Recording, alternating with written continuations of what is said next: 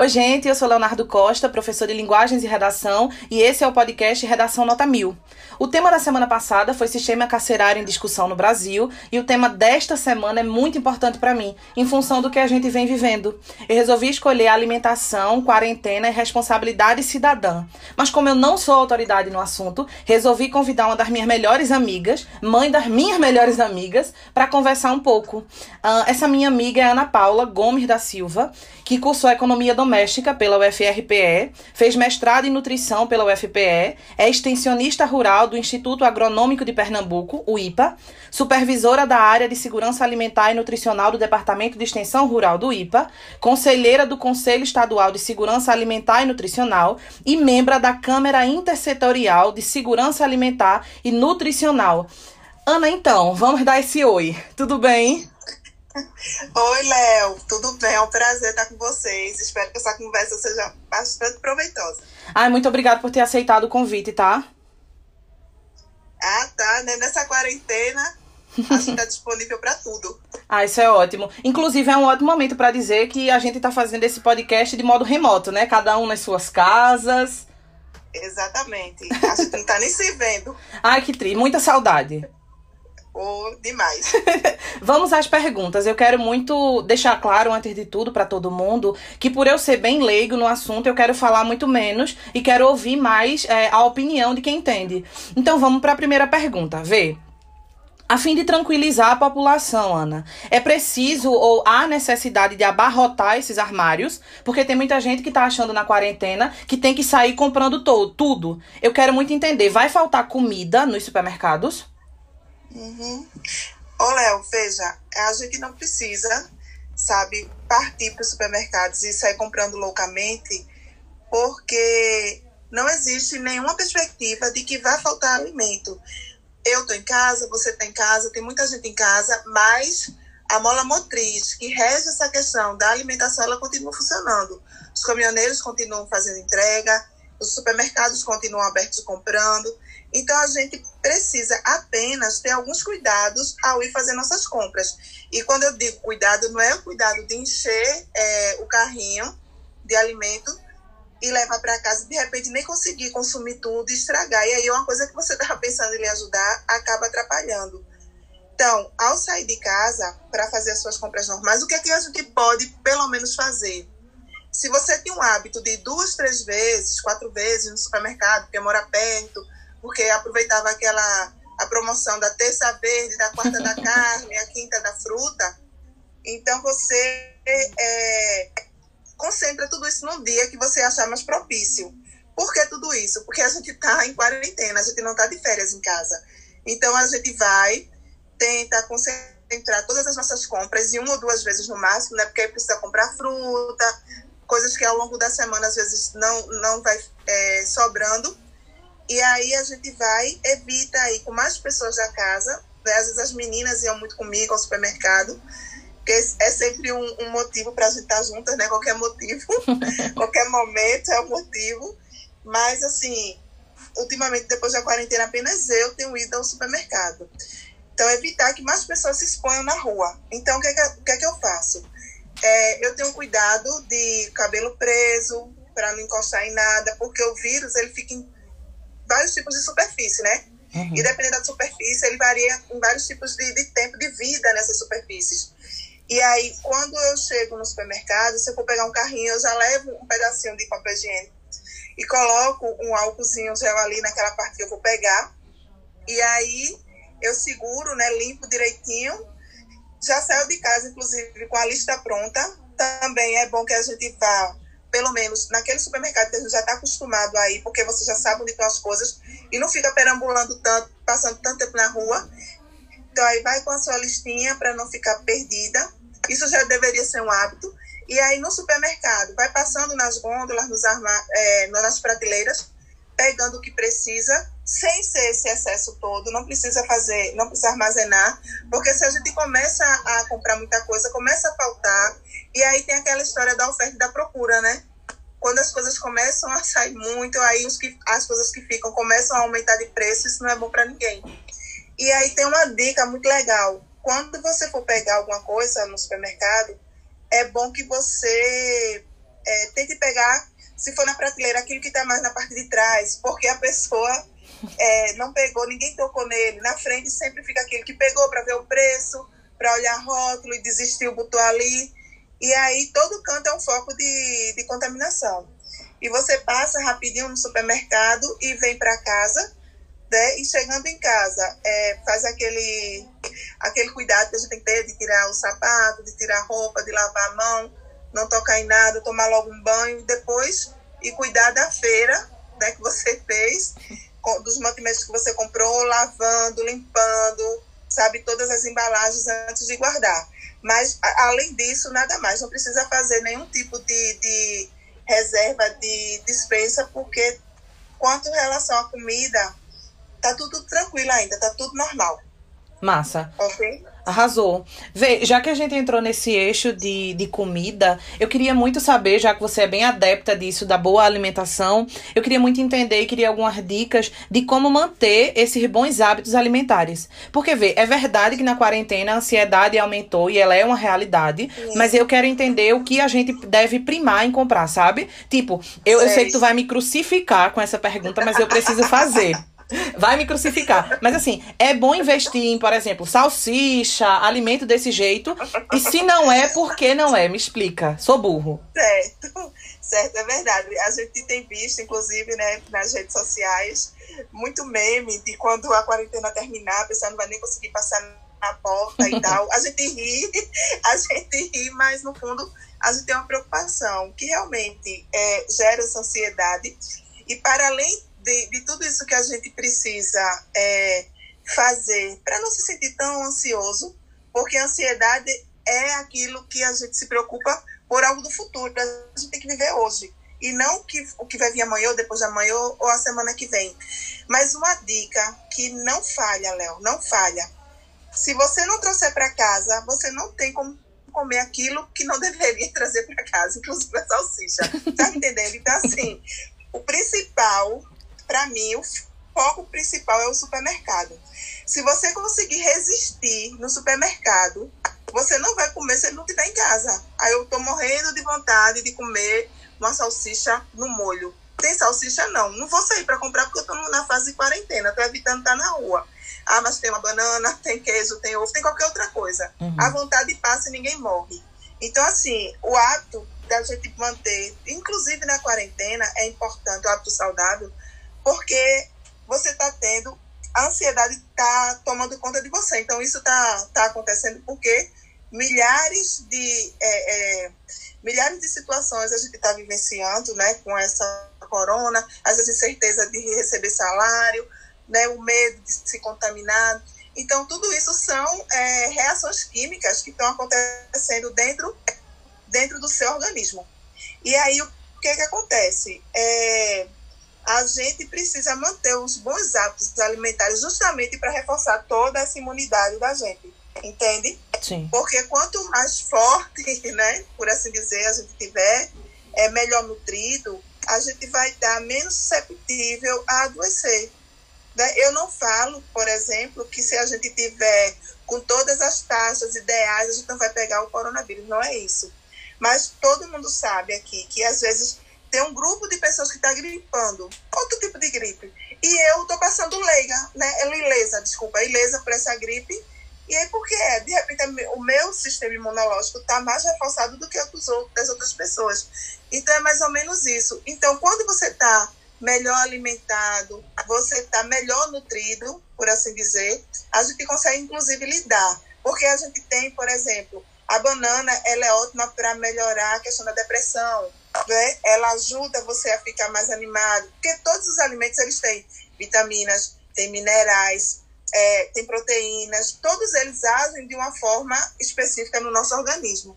Então, sendo assim, mantendo os hábitos saudáveis, você não vai é, obrigar seu corpo a querer expulsar aquelas toxinas, aqueles aditivos, aquelas coisas que não deveriam estar no nosso organismo estão circulando. Então, o ideal mesmo é que a gente coma comida de verdade, sabe? Quando a gente fala de hábito saudável, não é comprar uma Coca-Cola Light nem Diet, não é isso. é, não, é não comprar de preferência refrigerante. Né? Então, assim, é comer comida de verdade, é comer ovo, é comer arroz, é comer feijão, é comer macarrão, é comer verdura. Ah, mas eu adoro um doce. Pega aquela banana que a gente comprou, deixa ela amadurecer, fica bem madurinha. Se ela no liquidificador, coloca às vezes um pouquinho de leite para ajudar, coloca ela no, no, no congelador, sem mais nada. Daqui a um tempinho, quando ela estiver congelada, vai lá buscar. Nesse calor daqui de Recife, então, é uma maravilha. É, um, é uma sobremesa fácil, rápida de fazer e maravilhosa. E se tiver pasta de amendoim em casa, então chocolate, é, também pode colocar, né? Agora também não é qualquer chocolate, né? 70%, por aí vai. Então, assim, Ai, eu Deus. digo sempre que, que volta no supermercado, que ele é o divisor de águas. É nele que a gente vai comprar o que vale a pena e o que não vale. E estando uma vez em casa, Olha, não tem essa. Ah, eu vou comprar um pote de sorvete para comer só um pouquinho a cada dois dias. Mentira. Você come todo dia no dia. Então, se não quiser levar o sorvete, se não quiser comer o sorvete, não leve para casa. Tudo, tudo acontece no supermercado. O supermercado é, é um experimento social muito interessante, sabe? é lá que a gente briga com nossos, com nossos valores, nossas culturas. Não estou falando só de dinheiro, não, sabe? De, de ter dinheiro para pagar, não é nem isso só apenas. É onde você define o seu estilo de vida. O supermercado é um espaço para isso. Entendi, arrasou, muito bom. Gostei muito das dicas. É, é a ideia do, do doce, tu sabe que é muito querida para mim, né? Então eu preciso tomar um pouquinho de cuidado com o doce. Mas enfim, é, vê. É. Uma vez a gente estava conversando sobre isso de alimentação e eu não entendia muito bem a tua área, porque eu sou literalmente bem leigo nisso. Mas uma vez tu me uhum. disseste que quando a gente trabalha com, com alimentação, a gente tem uma esfera política por trás disso. Porque eu não Sim. posso dizer que a alimentação, por exemplo, que a comida chega ao supermercado sem ter um entremente por trás disso. Existe um claro. contexto. Então eu queria perguntar para você, já tentando transicionar de um assunto mais teórico para um de vivência sociopolítica nesse sentido. Na tua opinião de profissional, ignorando a Ana pessoa, mas a Ana profissional, eu quero fazer uma pergunta que leve mais para esse caminho. Na tua opinião. O governo federal, em instância maior, tem feito um bom trabalho com relação à quarentena. E, para além disso, eu quero saber também a tua opinião sobre o estadual. Eu quero saber se os governadores, em especial o nosso de Pernambuco, faz um bom Sim. trabalho. Mas, antes de tudo, eu quero saber a tua opinião de profissional com relação ao governo federal e essa quarentena. Certo. É relacionado à quarentena e à alimentação, não é isso? Isso. Pois bem, é, a gente tem tido um governo federal que, infelizmente, não tem é, se disposto a contribuir com a gente na questão da alimentação. Dia 1 de janeiro de 2019, né, o Conselho Nacional de Segurança Alimentar e Nutricional ele foi extinto pelo decreto do presidente. O conselho ele era uma instância onde era lá que a gente validava todas as decisões políticas alimentares que a gente poderia é, verter para os estados e municípios. E aí, nesse sentido, a gente tem, tem é, percebido ao longo né, desse, desse ano passado e desse ano que as políticas voltadas à segurança alimentar e nutricional, à educação nutricional, à educação alimentar, ela tem sido meio que deixada de lado. Tá, tá certo? Ela tem sido preterida por outros tipos de, de programas que não dá nem para a gente destrinchar nesse momento. Mas, assim, enquanto militante da segurança alimentar e nutricional, do direito humano é, alimentação saudável e adequada, eu tenho ficado um pouquinho triste com as decisões governamentais que têm ocorrido é, do governo federal. Né? Então, isso acaba que você, dentro da quarentena e trazendo para o espaço da quarentena, se você não tem um aporte é, nutricional adequado, se você não tem um estímulo nutricional adequado, sim refletir no seu estado da quarentena. Inclusive, não só falando das questões é, de conselho e de decisões diretamente ligadas à questão é, da segurança alimentar, isso também tem um impacto, inclusive, nas decisões que o governo federal tem tomado sobre é, a demora, em, por exemplo, a liberar os recursos de, da lei, né, da lei da, renda, da, da lei da renda básica para ajudar a população, porque comer é um ato político. Não tem como não ser. Então, a decisão de, de se alimentar é um ato político e ninguém se alimenta, né, pelo menos na cidade, se não tiver recurso para isso. No campo, a gente já tem um, um, a gente já tem uma visão diferenciada, porque as pessoas plantam, elas criam, elas podem não ter tudo que precisariam para ter uma alimentação saudável, mas elas têm um escape. Mas quem mora na zona urbana depende literalmente, única e exclusivamente de renda. Né? E isso a gente tem sentido dificuldade, inclusive, na quarentena de ações do governo federal. Do governo estadual, é, eu tenho visto que tem tido um esforço. Obviamente, nem todo o esforço do governo estadual por si só ele consegue fazer alguma coisa, porque muitas das políticas públicas voltadas à alimentação e nutrição é do governo federal e aí é repassado para o governo estadual. Mas, por exemplo, a questão é, da merenda escolar, né, vários, é, aí eu não vou falar estado de Pernambuco, vários estados e municípios têm repassado a merenda escolar que a criança receberia, por exemplo, na escola, está levando para casa. Isso é uma decisão, sabe, louvável, porque muitas vezes essa criança, esse adolescente, se ele não se alimentasse na escola, uma alimentação saudável e nutritiva, ele não teria essa oportunidade em casa. E aí poder levar né, a sua alimentação, aí os pais têm buscar, eu tenho visto algumas coisas assim, é, tem sido é, uma forma de tentar manter é, essa educação nutricional também nesse período de quarentena. Sim, você é muito genial, é muito assustador conversar contigo, porque eu fico muito feliz de ter esse tipo de gente perto, sabe? É uma oportunidade é. muito boa, é sério, é uma oportunidade muito boa de fazer com que os meus alunos reflitam, e assim, nossos, né? Porque aluno não tem dono, aluno é de todo mundo, mas assim, os, a, as pessoas que estão próximas de mim vão conseguir ter essa reflexão, e eu, eu salvei muito uma frase que você falou, que provavelmente vai estar na descrição desse podcast, e eu quero muito que eles, que eles usem e coloquem isso pra vida, que comer é um ato político sabe? Exatamente. Isso, isso me marcou de uma maneira que eu talvez não consiga descrever, mas eu tô agradecendo mesmo na metade. Geralmente se deixa o agradecimento pro fim, mas eu preciso mencionar o quanto essa frase para mim foi importante. Se a gente tá. É ah, isso é maravilhoso. Se a gente está ramificando essa discussão e tentando atrelar um pouco ao social, eu quero encaixar mais uma pergunta e essa é uma coisa muito cara para mim e eu sinto que para você também. É verdade que quando eu te conheci há uns anos atrás, eu tinha uma visão do que era o político, mas essa minha visão se desassociava um pouco da prática. Depois de começar uhum. a andar contigo, eu vi a prática do que é a política. E eu queria fazer, encaixando essa pergunta, eu acho que ela, ela é um tema que você consegue falar com a primazia primazia inacreditável. Vê isso. Qual é, portanto, a nossa responsabilidade cidadã em épocas de quarentena? Como a gente consegue ajudar o pequeno produtor e as pessoas desassistidas pelo poder público? É verdade que a renda mínima foi aprovada, mas isso não resolve o problema. Isso intervém, Sim. mas não resolve. Como é que a gente consegue? Pois bem, é, a gente tem uma responsabilidade ainda maior um com o outro, né? Porque aqui, se a gente não servir para ser útil a alguém. Então, não sei qual é o propósito que a gente tem aqui nessa terra. Em tempos de quarentena, é, a gente tem que fortalecer ainda mais essa cadeia produtiva. A gente tem visto, a gente tem visto também tem se, tentado se organizar enquanto instituição para ajudar com que os produtores continuem fazendo suas entregas, por exemplo, nas feiras orgânicas.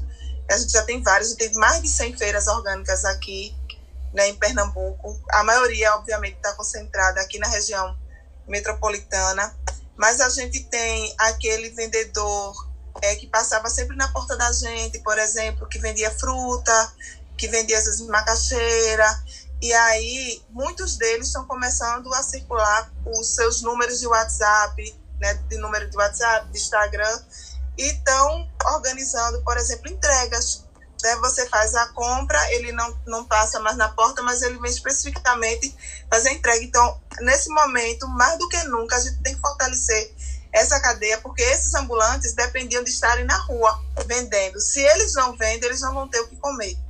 Tá certo? E a gente também precisa comer. Se a gente precisa comer, volta a dizer, como comer um ato político, a decisão é minha. Eu posso escolher onde comprar. Eu tenho que ter garantido esse direito de ter onde comprar e não de comer qualquer coisa que me derem porque alguém tem que vender tal produto. E aí a gente pode, nesse sentido, é, ajudar. Tem nos, o, nas redes sociais, a gente tem visto muito, muita gente se organizando e é, fomentando esse tipo, de, esse tipo de proposta dos produtores é, fornecerem o número de telefone e a gente fazer a ligação e eles estão inclusive entregar em casa, ou então eles marcam um ponto específico, a pessoa pega o seu produto lá, já tem deixado pago, paga na hora e leva para casa, sem precisar ficar escolhendo, sem precisar ficar comprando, é, conversando, né? Quando a gente vai numa feira, que a gente fica lá um tempão esperando. E é, sobre essa questão de ajudar as pessoas desassistidas, o pequeno produtor pode ser um deles, né? O produtor pode ser um deles. A gente também tem visto muito é, que se pessoas que cuidam ou instituições que cuidam né, de pessoas em situação de rua, por exemplo, é, tem pedido ajuda mais do que nunca, porque a renda, né, o, o, a renda tem caído muito. Tem muita gente que não consegue sair de casa, mas pode é, ajudar com algum valor, com algum produto. E, por exemplo, as pessoas em situação de rua tem sido muito triste saber que eles estão percebendo que a, a rua está para eles como se fosse domingo todos os dias e feriado todos os dias, que são os dias que eles menos têm é, possibilidade de se alimentar. Veja como isso é triste. Então, é o momento que a gente tem de procurar, sabe, nas redes sociais, se a gente não quiser ou não puder sair de casa, quem é que continua nessa linha de frente fazendo esse trabalho para reforçar esse tipo de, de trabalho e socorrer essas pessoas. É certo que nem todo tipo de, nem todas as prefeituras é, têm conseguido, por exemplo, arranjar espaços para colocar essas pessoas que estão em situação de rua para fazer algumas refeições, porque tudo é uma cadeia, depende de depende de um custeio, que depende de uma licitação, que depende de um recurso, e, nem, e, e não vai acontecer nada disso nesse momento. Mas aí a gente tem como se engajar, sabe? São muitas bandeiras. Tem bandeiras, inclusive, que tem levantado de pessoas para ajudarem os animais de rua, que como os bares e restaurantes estão fechados, eles estão sem ter menos opção para comer também. Então toda a vida importa, toda ela. E aí as pessoas que estão desassistidas, a gente tem que se juntar aos grupos ou então formar o seu grupo, por que não? Né? Formar um grupo para poder ajudar também. Não precisa ir longe de casa, não precisa ser uma refeição elaborada, às vezes um pão com ovo dentro às vezes é a única refeição que a pessoa vai ter naquele dia. E por que não, não fazer de maneira segura, obviamente? Certo, arrasou muito. Muito obrigada pela resposta. Eu tô cada vez com o coração mais quentinho porque eu convidei a pessoa muito certa. Muito certa. Ai, e, imagina eu que tô pulando de felicidade desde o dia que tu fez o convite. Vê uma coisa, eu tinha uma pergunta com relação à ida ao mercado, aos grandes mercados, mas você meio que já respondeu isso. Então eu prefiro superar essa pergunta, porque já está no implícito das suas anteriores respostas, e eu quero é. atrelar um pouquinho a uma parte um pouco mais é, formalizada. É como você é a minha representante do IPA, eu queria muito entender uhum. qual é a, a posição do IPA com relação aos seus trabalhadores e com relação à população. O que o IPA tem feito nessa época assustadora para tentar intervir? Pois bem, é, nós que trabalhamos no IPA, então deixa eu só fazer historiar um pouquinho né, o que é o IPA para as pessoas uhum. entenderem. Ótimo. O IPA é um órgão do governo do estado de Pernambuco, da administração indireta, que trabalha com pesquisa, é, assistência técnica e extensão hídricos, tudo voltado para a agricultura familiar.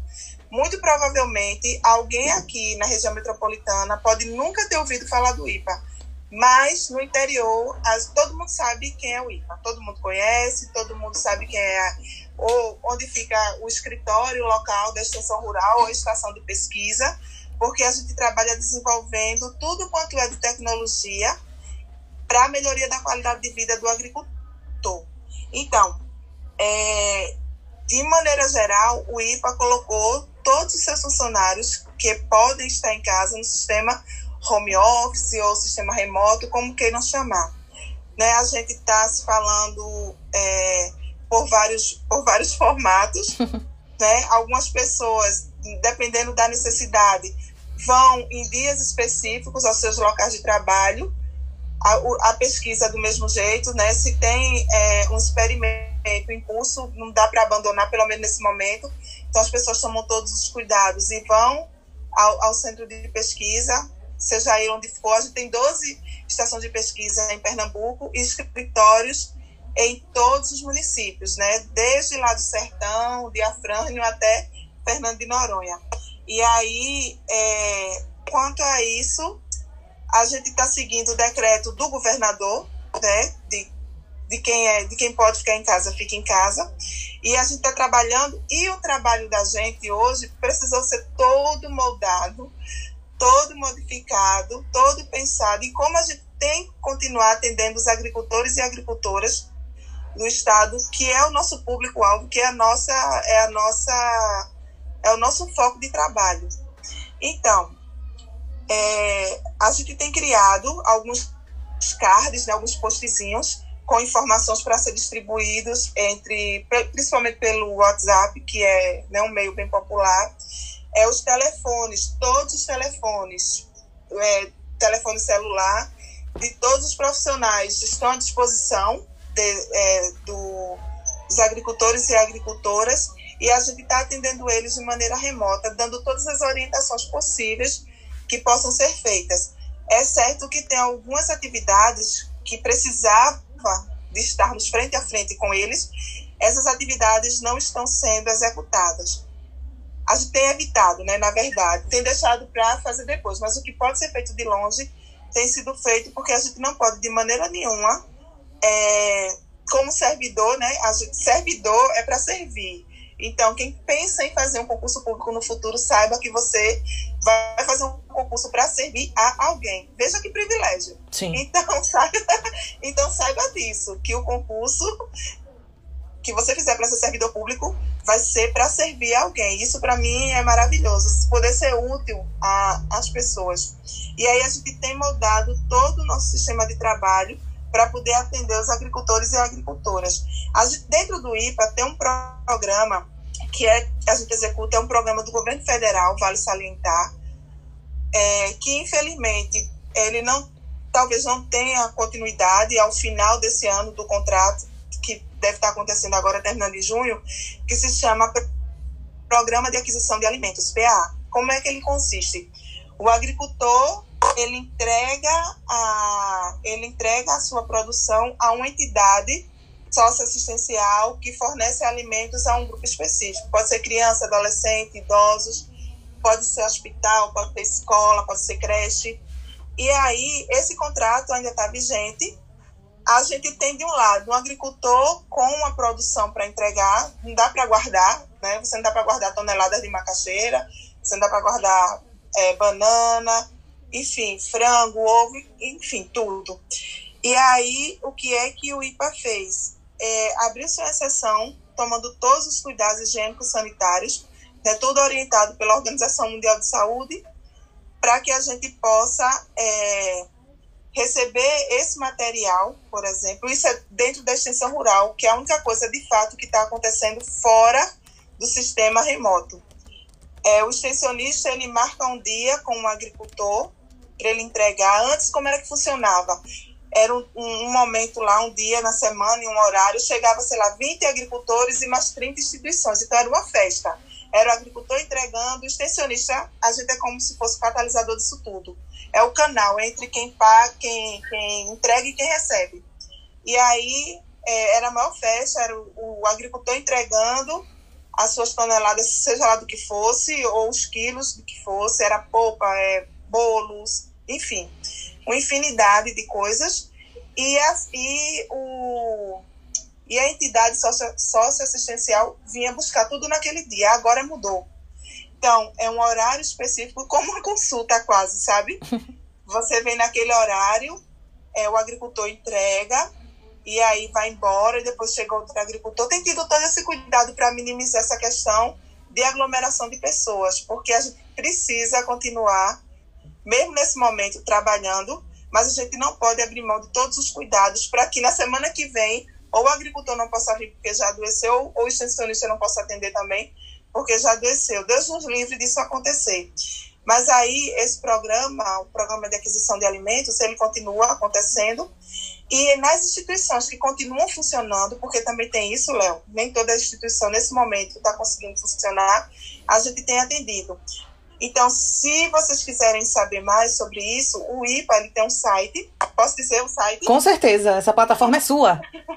é, pronto. Então, o site do IPA é o www ipa, né, ipa.br, e nele você consegue é, ver todas as ações que estão acontecendo. Então, essa semana teve um município que conseguiu fazer entrega do PAA no hospital, porque o hospital agora está sendo bastante demandado, né? Sim. Então, fez entrega de parte de alimentação ao hospital. Então, assim, várias entregas foram feitas. É, a gente conseguiu operar assim um recurso grande, sabe, volume de, de dinheiro e também de toneladas, mas esse esse programa ele não não não tem uma continuidade garantida. Esse programa ele vem de um pacote que estava posto já há um tempo e aí no governo atual ele talvez não seja renovado. Mas enfim, enquanto ele estiver durando, enquanto ele estiver acontecendo, a gente está trabalhando. E é, relacionado às outras atividades que o IPA oferece, a gente precisou, de fato, é, suspender. Mas a gente suspende na esperança de que a gente volte logo a se encontrar com quem a gente mais gosta de estar, que são os nossos colegas de trabalho, né, de verdade, é, e os nossos agricultores e agricultoras. Mas, mesmo assim, diante dessa quarentena, a gente tem trabalhado e eu costumo até dizer, viu, que a gente está trabalhando até mais do que quando a gente trabalhava é, durante a semana, porque me parece que a gente passa o dia todo atendendo os agricultores, aí quando chega lá para as 5, 6 horas, começa, sabe, o grupo do WhatsApp do trabalho a bombar com coisas, com atividades. Quando a gente vê de 9 horas da noite, a gente está tudo lá, bem intertido, trabalhando. Mas é isso, é desse jeito, então com o maior cuidado. Então, o governo do Estado tem tido essa preocupação, a presidência do IPA também não poupou nenhum esforço, não se negou a nada. É, o setor de gestão de pessoas também. Todo mundo teve, sabe, seus ajustes feitos na, da melhor maneira possível. Todas as diretorias é, acataram. Apesar de que a diretoria continua lá trabalhando no sistema de revezamento, o setor de pessoal continua presente, porque documentos continuam chegando, né? Gente que precisa de, de uma documentação, que precisa é, de um atendimento. E setor financeiro também o pessoal continua trabalhando, mas todo mundo com muito cuidado. Mas quem pôde continuar seu trabalho de casa está em casa e doido para voltar a trabalhar presencialmente. É isso. Entendi. Ana, muito, muito obrigado pelo tempo que você dedicou para o podcast. Eu acho que foi muito produtivo. Eu acho que os meninos adoraram. Sinto que a gente vai conseguir construir muito conhecimento. Eu fico muito feliz porque pessoas tão capacitadas e que estudaram tanto e que se dedicam tanto estão com esse olhar. Para além de qualquer coisa, é uma ótima hora para a gente mencionar que a liberdade seja sempre o nosso alicerce, sempre. Exato. E é um ótimo, um ótimo caminho também para mencionar um viva a ciência, a pesquisa e a extensão no Brasil.